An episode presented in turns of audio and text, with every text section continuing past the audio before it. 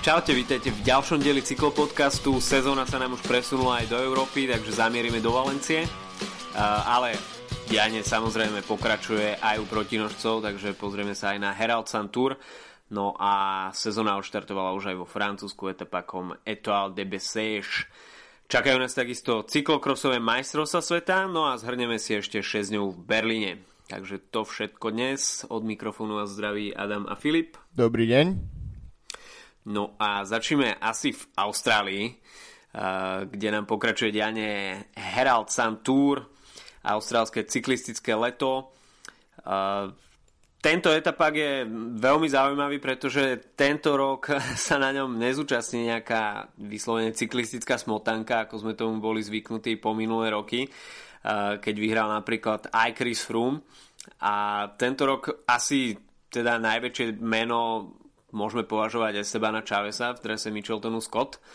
A tým pádom v prologu sa nám predstavil Ed Clancy, teda drahárska mašina v drese JLT Condor, ktorý ovládol, ovládol krátky prolog, ktorý meral iba 1,6 km, takže celkom dobrá simulácia nejakej dráhovej stíhačky. Áno, tiež som bol prekvapený, keď som vo výsledkoch videl uh, dráhárske meno.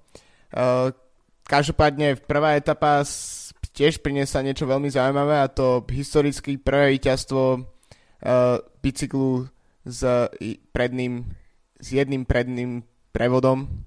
Uh, to znamená, že Aquablue Sport so svojím novým 3T Strada bicyklom už má na svojom konte uh, prvé víťazstvo. Postaral sa o ňo mladý Dan Lasse Norman Hansen, ktorý porazil miestnych skúsených borcov uh, Steel Fanhov a Camerona Mayera, takže myslím, že celkom cený skalp na, na úvod sezóny. No a potom druhá etapa, tak uh, tam, uh, tam sme mali tiež zaujímavého víťaza. Áno, v druhej etape, tak t- tam sa tešil Mats Pedersen v drese Treku Segafredo a veľmi zaujímavé, veľmi zaujímavý je ten run Treku Segafredo zo začiatku sezóny. Uh, v minulej sezóne vlastne tým, ktorý bol veľmi málo vidieť, má na začiatku tohto roka už viacero etapových triumfov. A nemôžeme zabudnúť na Johna Degenkolba a takisto Tomsa Skuinša, ku ktorému sa prijel aj Mats Pedersen. Takže a Ryan track... Mullen ešte samozrejme. A ešte Ryan Mullen, takže Trek naozaj začiatok sezóny vychytal vo veľkom štýle. A Dáni ovládli zatiaľ Santur, pretože eh, aj Lasse Norman Hansen, aj Mats Pedersen sú kráňa obidvaja majú vlastne, um, pochádzajú z podobného prostredia, ešte pred pár rokmi jazdili za ten uh, dánsky Conti tým Stilting a predtým Cult Energy podľa energetického nápoja.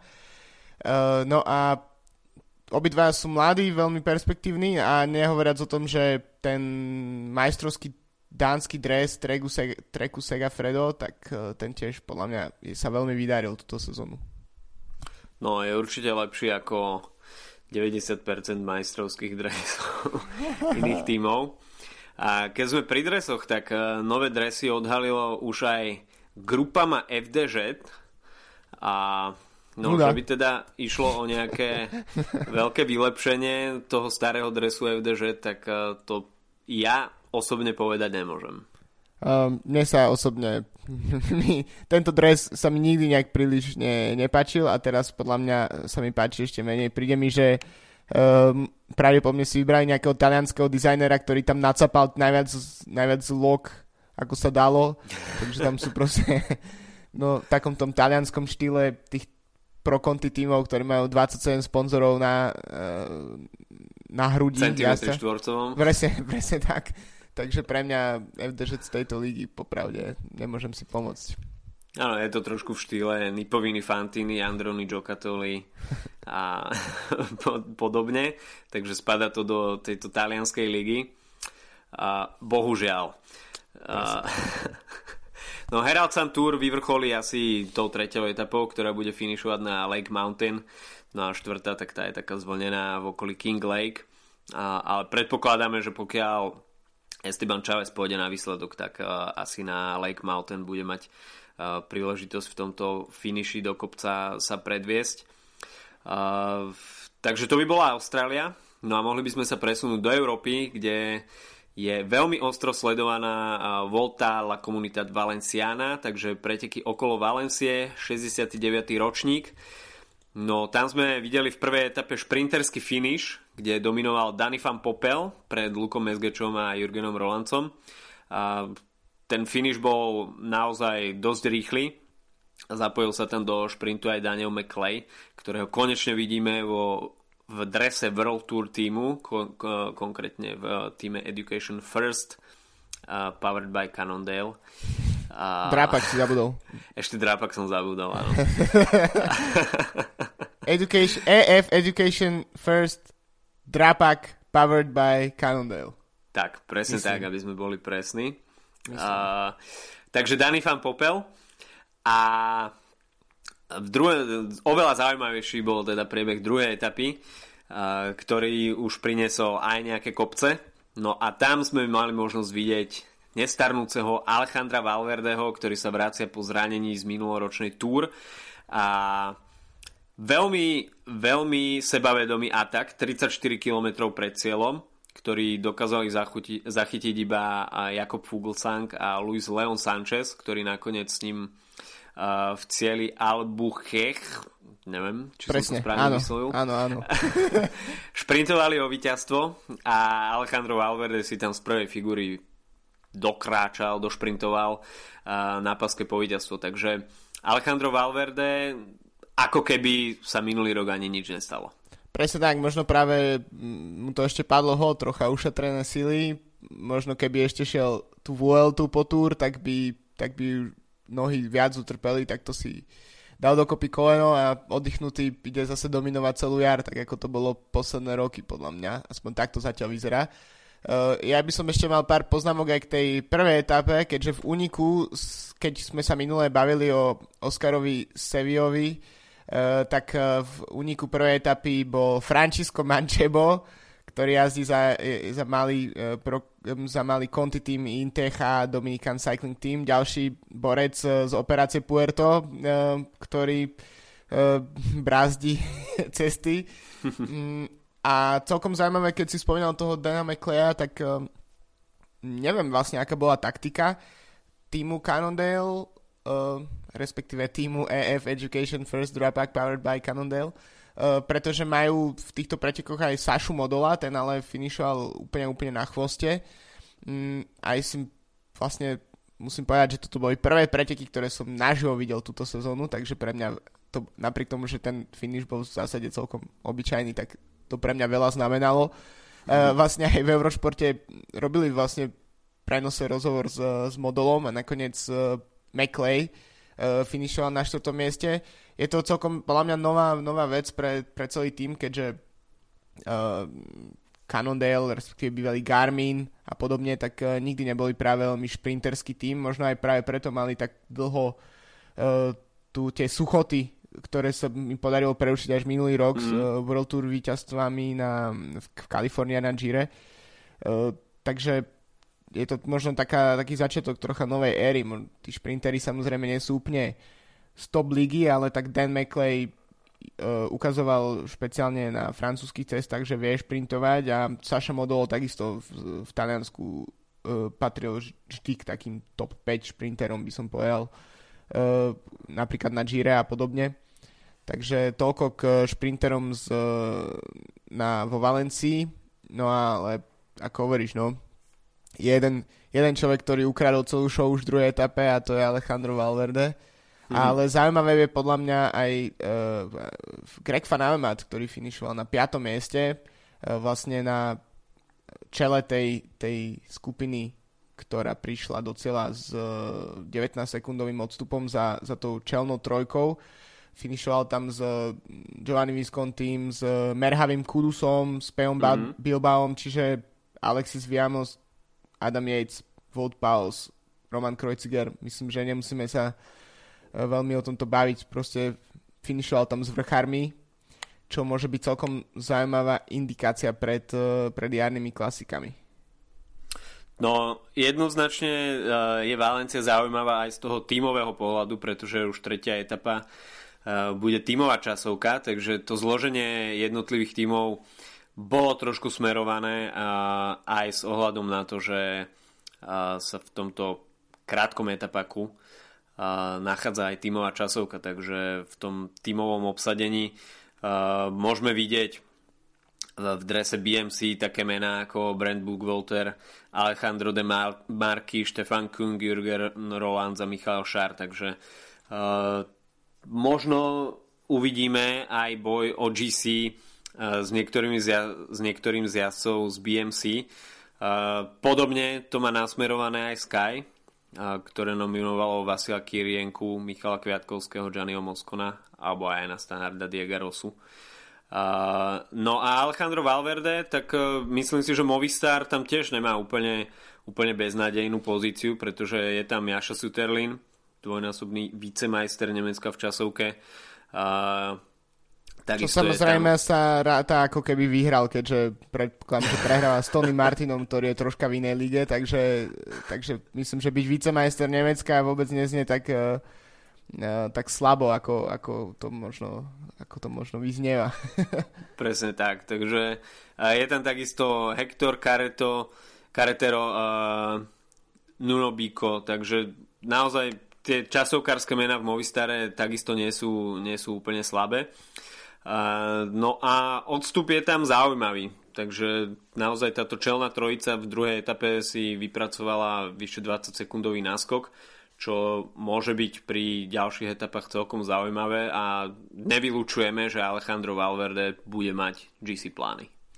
Tak Movistar patrí podľa mňa tak, takým tým štandardne top 5 tímom v tímovej časovky. Vieme, že, že veľa tímov tímovú časovku vôbec nerieši v tréningoch, e, nie, je to pre nich dôležité. E, naopak sú potom týmy ako BMC, Quickstep, ktorým sa vždy darí v, t- tímovej časovke a majú, to, majú silnú.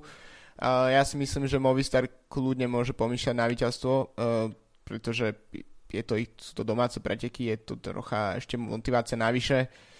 Uh, a myslím si, že akokoľvek ľudia nemusia byť fanúšikmi tímovej časovky, tak zaradiť ju v tretej etape po tom, čo už bol prvý v podstate kopec, ktorý trocha zamiešal karty v GC, tak to robí celkom zaujímavú pozíciu pre tie preteky. E, keby, myslím si, že také tie tímové časovky v prologu, to je trocha také, je to trocha taká nuda, by som povedal, ale tuto keď už naozaj sú uh, nejaké GC, môžu byť rozhrané nejaké GC boje, tak uh, to je oveľa zaujímavejšie. To je jednoznačne. Uh, preteky majú aj české zastúpenie.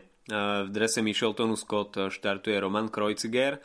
V drese Israel Cycling Academy sa predstaví vo Valencii Daniel Turek. No a štartuje aj CCC z Prandy Polkovice s Michalom Šlegom v zostave, takže bez slovenského zastúpenia, ale s tromi Čechmi. No a ešte keď sme pri obsadení tímov, tak štartuje tým Polartec Kometa, ktorý je vlastne projektom Alberta Contadora, ktorý mimochodom bude túto sezónu spolu komentovať na Eurošporte a cyklistické Po anglicky? na anglickom Eurošporte asi nie, ale myslím si, že v španielskej verzii sa na ňo diváci môžu tešiť. Predstav si ako Fleča a, a Contador sa rozprávajú po anglicky. Fleča, ktorý vie dobre rozprávať, ale nikto mu nerozumie a, a do toho Contador, ktorý nevie rozprávať a nikto mu nerozumie. Myslím si, že toto by bola úplne perfektná kombinácia. no a Uh, teda tento projekt Alberta Contadora Polarte Kometa štartuje vo Valencii. Uh, je to tým, ktorý je zložený z mladých jazdcov, väčšinou vám tie mená nič nepovedia. Uh, konkrétne v tej valencijskej zostave tak štartuje tam Patrick Gamper, ktorý má asi jediný nejaký výraznejší výsledok a, a to konkrétne druhé miesto v etape na Tour de l'Avenir minulý rok Uh, takisto vyhral aj etapu na pretekoch okolo Srbska v roku 2016 ešte v drese Tyrol Cycling Team. Uh, takže uh, tento mladý tým Alberta Contadora zbiera skúsenosti vo Valencii a myslím si, že v celkom slušnej zostave čo sa týka toho start listu ostatných tímov sa majú mladí chalani čo učiť. Takže to by bola Valencia. A ešte by sme sa mohli presunúť v krátkosti do Francúzska, kde nám začal 48. ročník Etoile de Bessèche. Preteky, ktoré majú takú zaujímavú publicitu, až si nal- nalogujete ich stránku, tak e, je to naozaj stránka ako z rokov 90. Veľmi jednoduchý dizajn, veľmi pracné dostávanie sa k informáciám a takmer žiadne video, aj keď si kliknete na highlighty, tak sú to väčšinou zábery nejakých sekvencií z, z priebehu etapy zmixované s rozhovormi z cieľovej čiary, s organizátormi, starostami a rôznymi celebritami týchto provinčných francúzských miest v okolí Nîmes. Ale nenašiel som tam finish etapy napríklad číslo 2 v highlightoch, čo si myslím, že je dosť podstatné. ale každopádne, Mark Comic Sans, Sarev... používajú Comic Sans, geniálne. Prepač, som ťa prerušil. Prvú etapu vyhral Mark Sarev z FDŽ pred Tomasom Budatom z Direct Energy a tretí skončil Brian Cockart z Vital Concept. No a v teda v spomínanej etapy číslo 2, ktorej finish sme v highlightoch nenašli, finišoval prvý Christophe Laporte z Cofidisu pred Brianom Cockardom, ktorý skončil tretí v prvej etape. Takže Brian Cockard uh, štartuje na týchto pretekoch na juhu Francúzska. S tým teda, že Brian Cockard asi s tým pretekárským programom túto sezónu nebude, nebude úplne spokojný, pretože Vital Concept minulo tú divokú kartu na Tour de France, s ktorou asi Brian Cockard rátal. A, a teda ten jeho závodný program túto sezónu bude asi neúplne naplnený do bodky podľa predstav. Áno, tak um, ASO sa netají tým, že nechce dávať divoké karty na Tour de France týmom, ktoré len vznikli. Keďže Vital Concept je síce známe meno sponzora, ale tým je nový. Založil ho Jerome Pinot, bývalý jazyc napríklad AM Cycling. Uh, takže myslím si, že sklamanie pre Kokarda, na druhej strane sa to asi dalo čakať, pretože také sú nejaké nepísané pravidlá, čo sa týka divokých kariet. Keď sme pri tom, tak si vlastne to môžeme aj zrekapitulovať, že ktoré týmy tie divoké karty dostali. Uh, samozrejme dostal to Kofidis, ktorý to má predplatené práve po mne na 200 ročníkov dopredu, napriek tomu, že nemajú nikdy žiadne výsledky. Uh, potom uh, s ďalším tímom je Vanti Group Gobert, ktorý sa celkom slušne predviedol minulú sezónu, uh, bol v úniku skoro každý deň, takže tým, ktorý mal 9 debutantov na uh, Grand Tour, tak sa ukázal veľmi solidne. Uh, ďalší tým je vlastne bývalý Vital Concept, čiže Fortuneo Oscaro, ktoré sa už volá nejak inak. Fortuneo Samsic. Presne to tak, tak ten tým ide ďalší a ešte sú štyri. Ak sa Direct neviem. Energy. Direct Energy samozrejme, tak to je tým, ktorý tam musí byť a myslím, že aj celkom správne. Zase minulý, minulý rok si odnesli aj uh, etapové víťazstvo a samozrejme musia niekde, aj keď Tommy Weckler už nebude jazdiť, tak ho musia mm. aspoň zobrať do autobusu na, na výlet do Francúzska. Mimochodom, keď sme pri Tommy Wecklerovi, Uh, tak Pro Cycling, uh, uh, Pro Cycling Stats už mi šibe, Cycling News priniesli veľmi zaujímavý rozhovor s, uh, s Tommy Wecklerom, ktorý sa vyjadril aj na tému motodopingu. A neviem, či je aktuálne uh, asi pravdepodobne je Lance Armstrong stále v kurze a pri všemožných rozhovoroch uh, sa novinári asi uh, vždy spýtajú na názor toho či toho na Lensa Armstronga a rôzne spojenia z respektíve rôzne možnosti dopingu, ktoré v histórii cyklistiky uh, boli praktizované, tak uh, aktuálne asi v kurze rozoberanie motodopingu a prípadného použitia uh, Lensom Armstrongom. A, a uh, Tommy Weckler sa vyjadril, že v jeho prípade by to vôbec neprekvapilo, a, takže Tommy Weckler, no, asi nebude úplný opinion leader v tomto smere. Podľa mňa Armstrong aj Voodoo robila ešte aj podobné veci, akože uh, už naozaj uh, podľa mňa 15 rokov po tých pretekoch už môžeme na ňu našiť takmer čokoľvek. Podľa mňa jazdil aj s pomocnými kolieskami, len sme ich nevideli. Lebo boj z priesvitných mikrovlákien. Ale môžeme sa ešte uh, vrátiť možno k tým divokým kartám, lebo myslím si, že o tomto sme sa nebavili uh, v posledných dieloch. Uh, takže divoké karty ohlasilo aj Giro. Tam podľa očakávania ide uh, Israel Cycling Academy, keďže Giro bude pravdepodobne štartovať v Jeruzaleme. Ak sa nič nestane neočakávané. Ďalšími týmami sú Androni Giocattoli, Bardiani CSF a Viller Trestina Seleitana, takže to sú uh, týmy bez prekvapení. Máme tým pádom Pipa, Pizza, Pipa Pocata na, na Gire, takže myslím si, že to si môžeme... Cieľ splnený. Cieľ splnený, to si môžeme odhačiť. Uh, takisto uh, tým, ktorý sa opäť nedostal na Giro, tak to je Nipo Infantini. Uh, niekoľkatýkrát po sebe už, je to celkom podľa mňa škoda. E, na druhej strane ďalšiu šancu dostal práve Bardiany, ktorý mal minulú sezónu pred Girom dva dopingové nálezy. Bol to Bardiany, že? Bol to Bardiany. Áno, tak e, celkom podľa mňa prekvapivé, že, že boli pozvaní. No a čo sa týka VLT, tak uh, tam možno s menšími prekvapeniami. Ehm, samozrejme, Kacharual dostal pozvanie, to nie je asi prekvapenie pre nikoho. Takisto Kofidis, tiež sponzor VLT, takže to je jasné. No a tie ďalšie dva týmy sú Euskady Murias a Burgos BH, takže budeme mať bas, baskický tím uh, po dlhom čase na štarte VLT, to je veľmi dobré a Burgos takisto myslím si, že by mohli celkom slušne zamotať uh, nejaké úniky a podobne. E, možno trocha škoda túto sezónu, že sa nedostal nikde mm, práve Aquablue Sport mm-hmm. alebo možno aj CCC, aj keď oni nikdy žiadne výsledky z, z uh, Grand Tour nepriniesli výrazné. Um, celkom podľa mňa škoda z tejto strany. Možno, keď sa tak uh, zamyslím nad tým, tak možno je trocha škoda, že keď sa zmenili, keď sa zúžil počet jazdcov v týmoch na 8, tak možno by neuškodilo pozvať o jeden tým viac. Akože viem, že jeden z tých argumentov je bezpečnosť a počet aut a podobne. Každopádne ja si myslím, že by bolo lepšie, keby tých tímov bolo viac.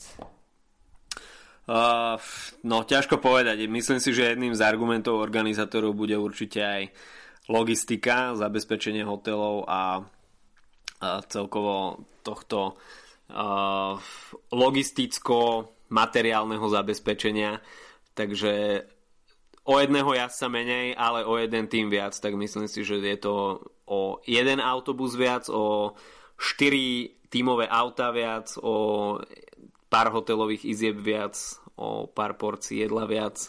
To je veľmi, Takže... pra- to je veľmi pragmatický prístup, ale uh, vieš, ne, mohli by mi urobiť radosť. Akože ide čisto iba sebecky o mňa. Uh, ale tak tých jazdcov vlastne ubudne uh, koľko, 20, máme 18 World Tour tímov, ak sa nemilím. Áno, plus, plus 4, 4. 4 divoké karty, to znamená, že to máš 22 jazdcov menej. Uh, pozorš jeden tým, navyše to máš 8 jazdcov plus, plus nejaký technický, technické zázemie. Nemyslím si, že technické zázemie pro konti týmu by malo viac ako ďalších 14 ľudí. OK, no, tak to môžeme ma- matematizovať. uh, Asi kľúčové slovo majú organizátori pretekov a UCI, takže Bú. musíme lobovať na vyšších miestach. Presne tak. Uh, OK, takže to by bolo uh, Etoile de Bessèche, uh, kde mimochodom štartuje uh, s výhliadkou na GC Lilian Kalmež, Antony Galpan alebo Silvan Chavanel. A uvidíme, či uvidíme v highlightoch ďalších etap nejaké finiše, alebo sa budeme pozerať na krajinku nádherného južného Francúzska. Takže to by bola cesta, no a mohli by sme sa pozrieť na majstrovstvo sveta v cyklokrose, ktoré mieria do Valkenburgu. Uh, tento víkend, uh, tak uh, myslím si, že po minuloročných zápletkách z majstrovstiev sveta, tak uh, by to tento rok tiež nikto nemal premeškať.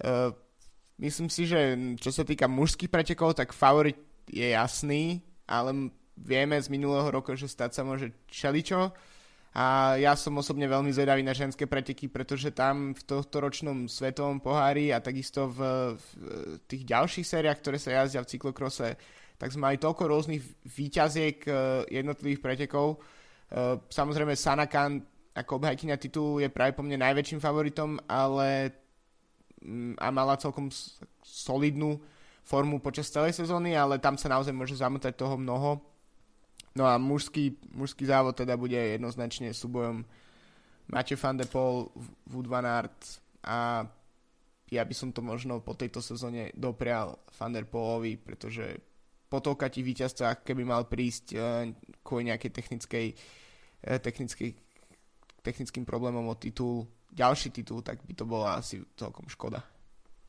Mate van der Poel má naozaj nakročené k tomu uh, duhovému dresu túto sezónu, pretože vo svetovom pohári bol až na pár príkladov uh, veľmi dominantný.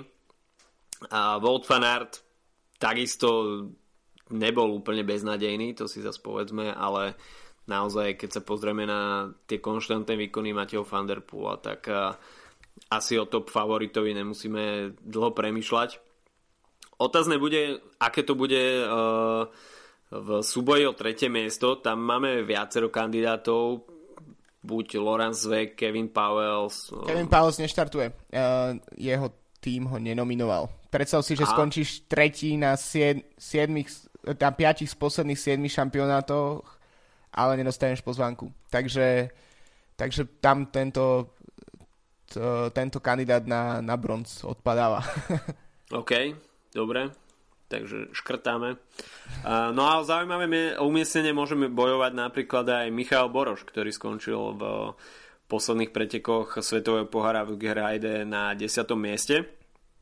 Takže Česko bude mať okrem Kateriny Neš aj zastúpenie v mužských pretekoch.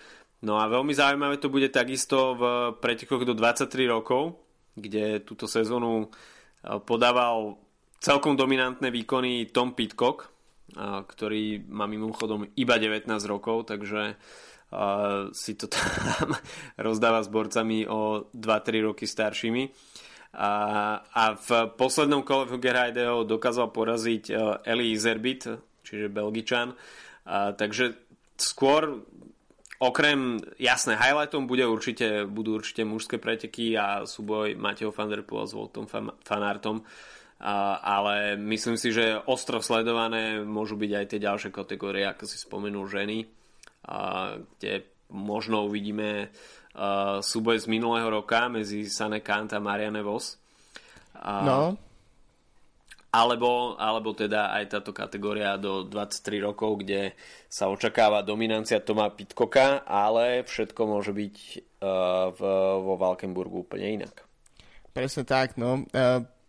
Ako by si typoval tú trojku uh, v mužských pretekoch a potom uh, ženských, neviem, či si trúfneme trojku, tam ešte môžeme si trocha o tom porozprávať. Uh, takže top 3 mužských pretekov? Top 3 mužské preteky, pre mňa víťaz uh, Mate van der Poel, druhý asi Wout van Aert a tretí no ťažko povedať. Mm, neviem, dal by som tam aj Michala Boroša. OK, tak uh, u mňa Van der Poel, uh, Fanart a Lars van der Haar. Myslím si, že mhm. solidné mm. tretie miesto. Uh, tak žolíkom by napríklad nejak mohol byť Lars Boom, čo je podľa mňa celkom prekvapené, aj keď predpokladám, že bude štartovať niekde uh, poriadne niekde hlboko, vzadu. lebo tých, uh, tých pretekov cyklokrosových neodjazdil až tak veľa v posledných rokoch. No a čo sa týka žien, no tak tam sa črta naozaj zaujímavý súboj Sunny Kant, Marian Vos, ale tiež uh, Pauline Ferrand Prevo, ktorá uh, v posledných pretekoch, ktoré štartovala, tak ukázala, že uh, nezabudla nič zo svojho umenia. Uh, Nie je zranená? Uh, nie, údajne, teda respektíve uh, na, tom, na tých posledných pretekoch Svetového pohára sa dostala do takej dosť nepríjemne vyzerajúcej kolíz, kolízie s, so švajčarskou mountain bikerkou, teraz si neviem spomenúť okay. meno. Uh, to je jedno. Každopádne uh, ona z toho vyviezla dobre, respektíve vyzerá to tak, že bude štartovať, e, čo sa týka, takže, takže myslím, že ona, myslím si, že tá trať by jej naozaj mohla celkom vyhovovať. Vyzerá, je tam celkom dosť stúpaní, uh, takže myslím si, že ak sa naozaj dala dokopy po, tých, uh, po tej kolízii, tak myslím si, že môže patriť k ušemu okruhu favoritiek. No samozrejme je tam potom Marian Vos, ktorá možno neúplne oslnila po svojom návrate, ale má ešte množstvo bodov z minulého roka, takže bude štartovať dosť vpredu.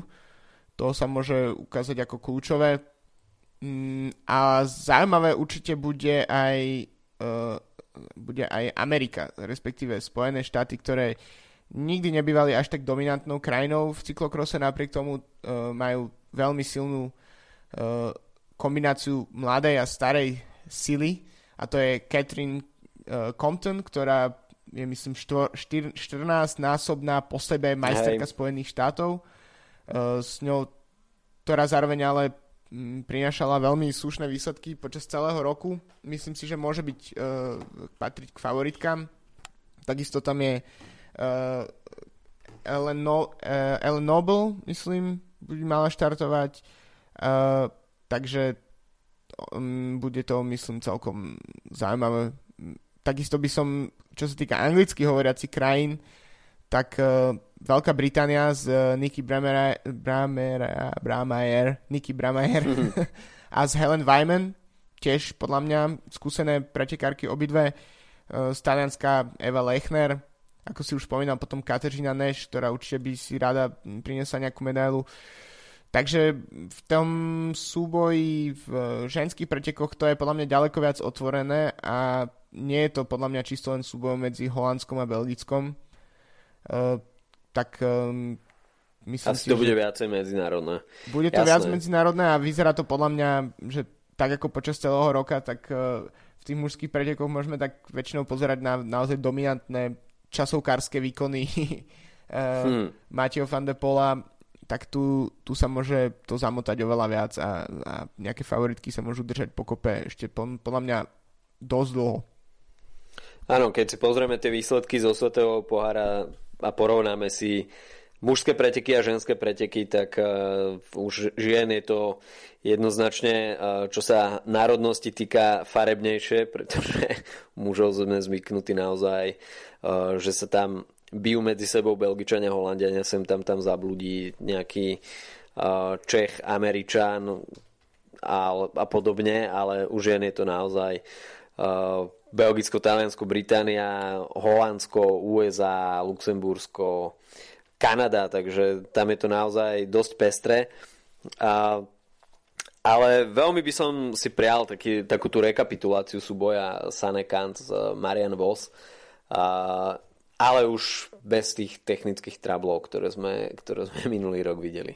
No, myslím si, že mm, tam to naozaj pripravilo ju o titul práve uh, tie technické problémy. Sanakan bola, samozrejme, nechcem nejak znižovať ten, eh, ten výkon Sanakan, pretože možno, že by to bol súboj až počiaru možno medzi nimi dvoma, keby neprišli, neprišlo k uh, problémom.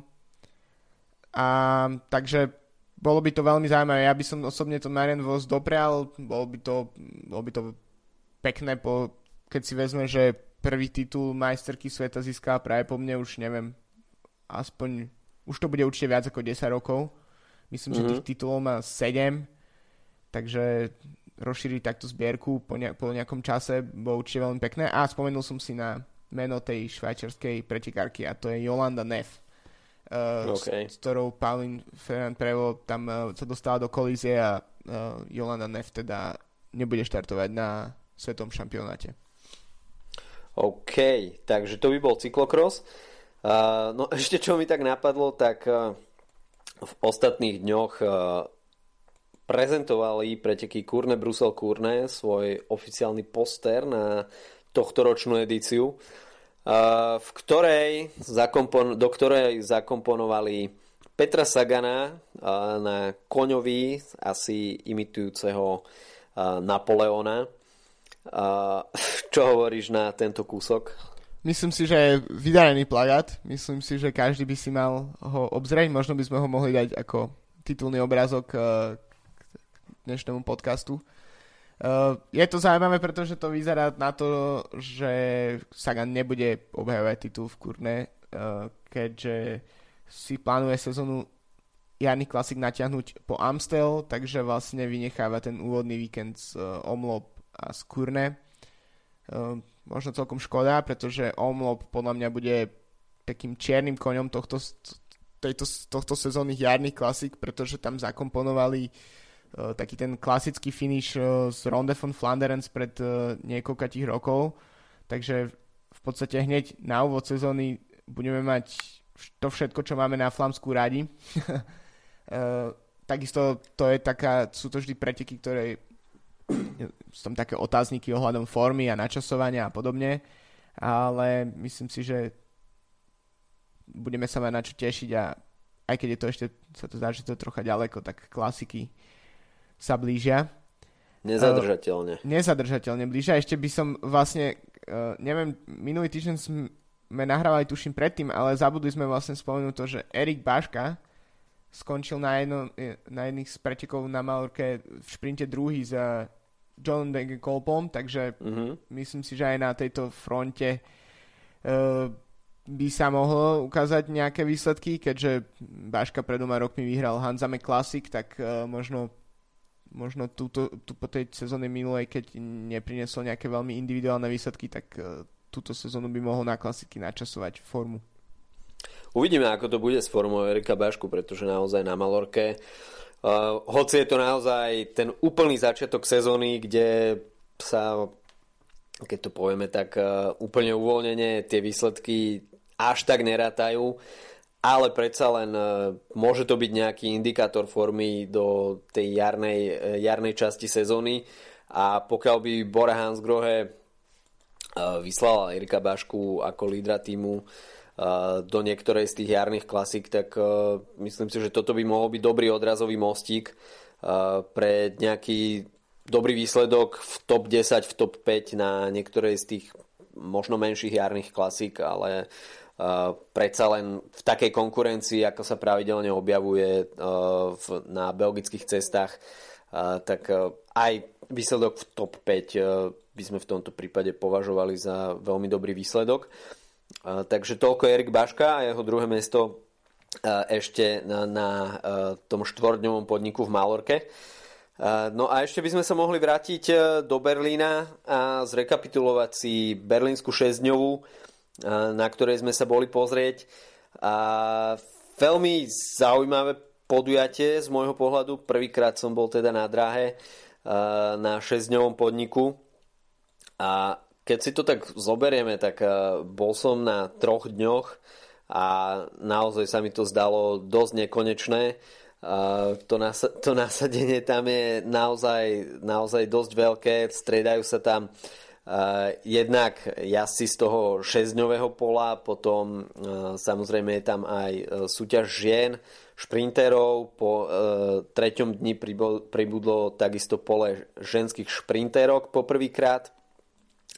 A, ale aj tak, to času na oddych pre jazdcov, ktorí sú zapojení do tých 6-dňových pretekov je málo, intenzita je naozaj vysoká a keď si zoberieme, že Eh, po šiestich dňoch v Berlíne budú mať jazdci jeden deň voľno a vlastne uh, už sa súťaží v Kodani, tak uh, je to naozaj uh, 12 pretekárskych dní v priebehu dvoch týždňoch, v priebehu dvoch týždňov, tak tá intenzita je tam naozaj, naozaj dosť vysoká. No, tak presne. To je podľa mňa to, že tie preteky sú možno tak čiastočne exibičné, ale nie tak naozaj, pretože nie je to tak, že by sa tam uh, nepretekalo full gas, to vôbec. Uh, nakoniec uh, ja som bol tento rok na 6 jeden deň, um, takisto ako v Lani. Minuli sme sa, hmm. sme pokryli 4 zo 6 dní. Uh, no a musím povedať, že uh, celkom zaujímavé vyznieva podľa mňa porovnanie s s pretekmi uh, s európskym šampionátom, ktorý, ktorý som absolvoval v berlínskom velodrome uh, na jeseň, pretože predsa len to sú troška uh, ide sa tam o troška iné respektíve takto sústredenie jazdcov na tie jednotlivé preteky a jednotlivé disciplíny je oveľa väčšie. Myslím, že sa vyž, proste vyžaduje viac špecializácia na jednotlivé odvetvia. Je to menej robené ako show, zatiaľ čo v, na 6 je normálne, že neviem, napríklad v šprinterských pretekoch v tých rozbiehacích kolách, tak tam jazdci vytleskávajú publikum a podobne, takže je sa jednoznačne týmto smerom. Ehm, takže myslím si, že je dobre zažiť aj také preteky, aj také kvázi v úvodzovkách solidnejšie. Ehm, myslím si, že na 6 aj keď to trvá dlho, každodenný, každý, každodenný program, tak myslím si, že je menej príležitosti sa nudiť a len tak sedieť a čakať na niečo, jednoducho tie veci majú spát a to je myslím si, že na tom dôležité.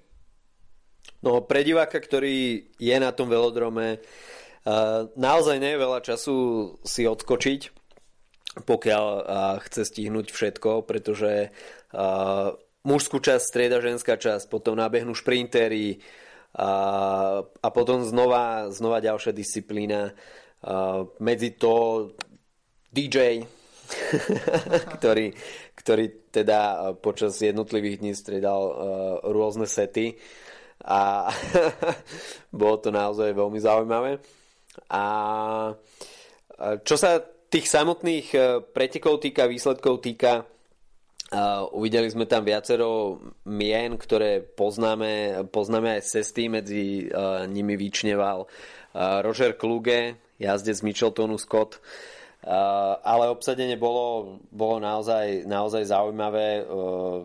Objavili sa tam veľké mená 6 pretekov, uh, Kenny de Ketele, Moreno de Pau, ktorí skončili nakoniec na druhom mieste. Uh, celkovými výťazmi sa stali uh, uh, Wim Streitinga a Juri Havik, uh, holandská dvojica, uh, ktorá kráľovala tomu celkovému poradiu už po prvom dni a naozaj to bolo také, taký ten dvojsúboj medzi Belgičanmi Deketelem a Depavom. Takže tento súboj z Beneluxu bol až do poslednej disciplíny, kde nakoniec v celkovom poradí delilo túto dvojicu iba 6 bodov. Takže naozaj to bol veľmi tesný súboj. Tretie miesto si odnesli domáci Roger Kluge s Teom Reinhardtom. A čo sa šprinterského pola týka, tak tam sme mali naozaj vidieť možnosť vidieť úplnú špičku tej nemeckej scény, kde sme videli Roberta Fürstemana, Mr. Oberschenkel, ktorý, ktorého obvod stehna je 73 cm. Čo, až si pozriete fotky zo 6 dňovej, tak nájdete tam viacero porovnaní. Stehna napríklad Morena de Paua s Robertom Fürstemanom je to naozaj niečo, čo sa vymýka z, z takej bežnej ľudskej logiky. A je, to, je to naozaj niečo abnormálne.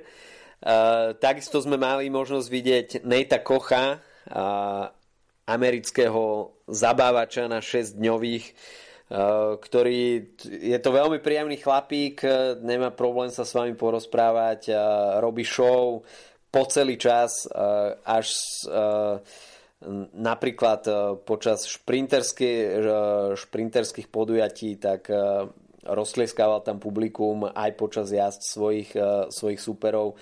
Takže Nate Koch si užíval svoju poslednú 6 dňovú, keďže končí kariéru. Tak preňho obzvlášť v Berlíne, kde, ktorá je jeho obľúbenou zástavkou 6-dňových pretekov, tak Nate Koch sa rozlúčil vo veľkom štýle. Mali sme možnosť vidieť Štefana Butichera, ktorý je vychádzajúcou hviezdou nemeckej dráhovej cyklistiky. A takisto utvoril viacero dráhových rekordov, keďže v Berlíne sa menil povrch palubovky na velodrome. A mimochodom ste mali možnosť si e, kúpiť e, parkety zo, zo starého povrchu berlínskeho velodromu, ktorý, e, ktoré predával Robert Fürstemann a mohli ste si teda zaobstarať časť histórie berlínskeho velodromu.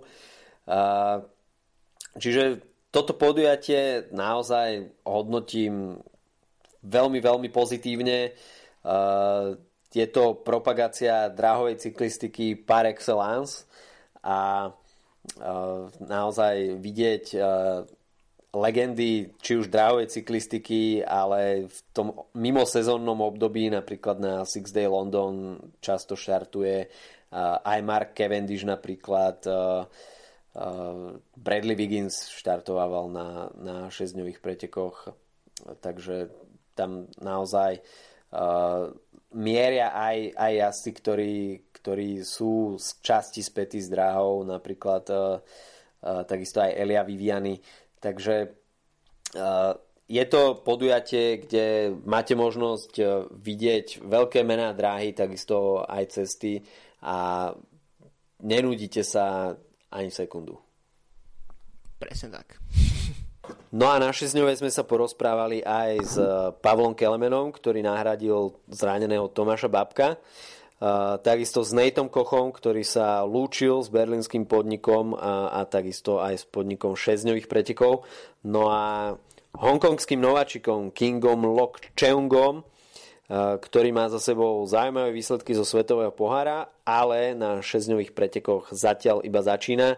Čo bolo nakoniec aj vidno, pretože hongkongská dvojica obsadila posledné miesto, takže tu sú hlasy protagonistov berlínskej šesťňovej. Tak pri mikrofóne na Six Day Berlin máme Nejta Kocha. Nate, ty si rodený zabávač. O čom je tento celý večer?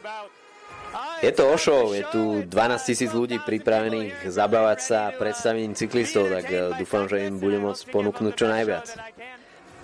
Máš nejaké skryté ESO v rukave? Vždy mi záleží na podpore z publika. Čím, je, čím sú ľudia hlasnejší, hlučnejší, tak eh, tým sa mi jazdí lepšie a takisto sa to odráža aj na výsledkoch, takže dúfam v silnú podporu.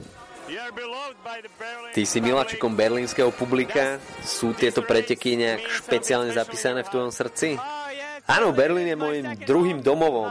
Ľudia ma vtiahli do tohto diania hneď od začiatku a som im za to veľmi vďačný, takže Berlín je pre mňa niečo špecifické a chcem sa takisto ľuďom poďakovať za ich podporu.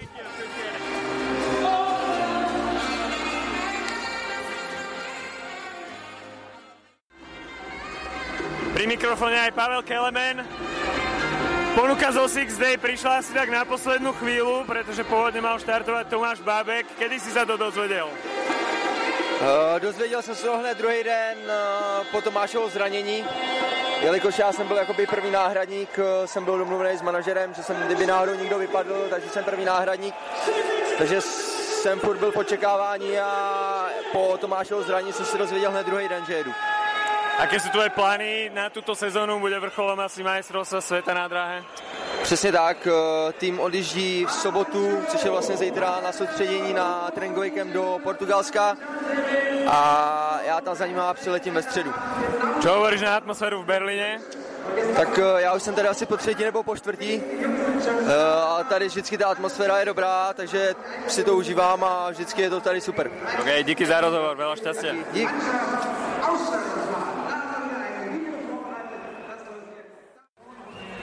Pri mikrofóne aj reprezentanti z Hongkongu Kim Lok Cheung. Vyslovil som to dobre? Áno, som Kim Lok Cheung, prvýkrát na 6 dňovej, prvýkrát v Berlíne a takisto som veľmi zvedavý, ako to dopadne. Je to vaše prvé predstavenie v Berlíne? Ako sa vám páči atmosféra? Atmosféra je super, cítime sa tu dobre a jazdci sú tu naozaj veľmi silní, čo nám takisto umožňuje získať skúsenosti a zlepšiť sa do budúcnosti, ale je to tu naozaj veľmi ťažké. Je ťažké držať krok s tými najväčšími menami 6-dňovej scény? Áno, je to veľmi ťažké. Zišli sa tu naozaj veľké mená. Kenny de Ketele, Moreno de Pau a takisto Roger Kluge. Pre azijskú, respektíve japonskú scénu sú dosť typické preteky Keirinu. Je niečo špecifické v Hongkongu? V Hongkongu sa nejazdí príliš Keirin ako v Japonsku, ale priestor tam je, tak uvidíme, čo bude v budúcnosti. Aká je tvoja obľúbená disciplína na dráhe? Omnium má Madison. Okay, good luck for the next race. OK, takže to bola Berlínska šesťňová a takisto aj náš tohto týždňový diel podcastu. Uh, uvidíme, aké bude ďalšie pokračovanie vo Valencii, no a nezadržateľne sa blížime aj k spomínaným belgickým jarným klasikám, takže majte sa zatiaľ pekne, užívajte si víkend, čaute. Čau.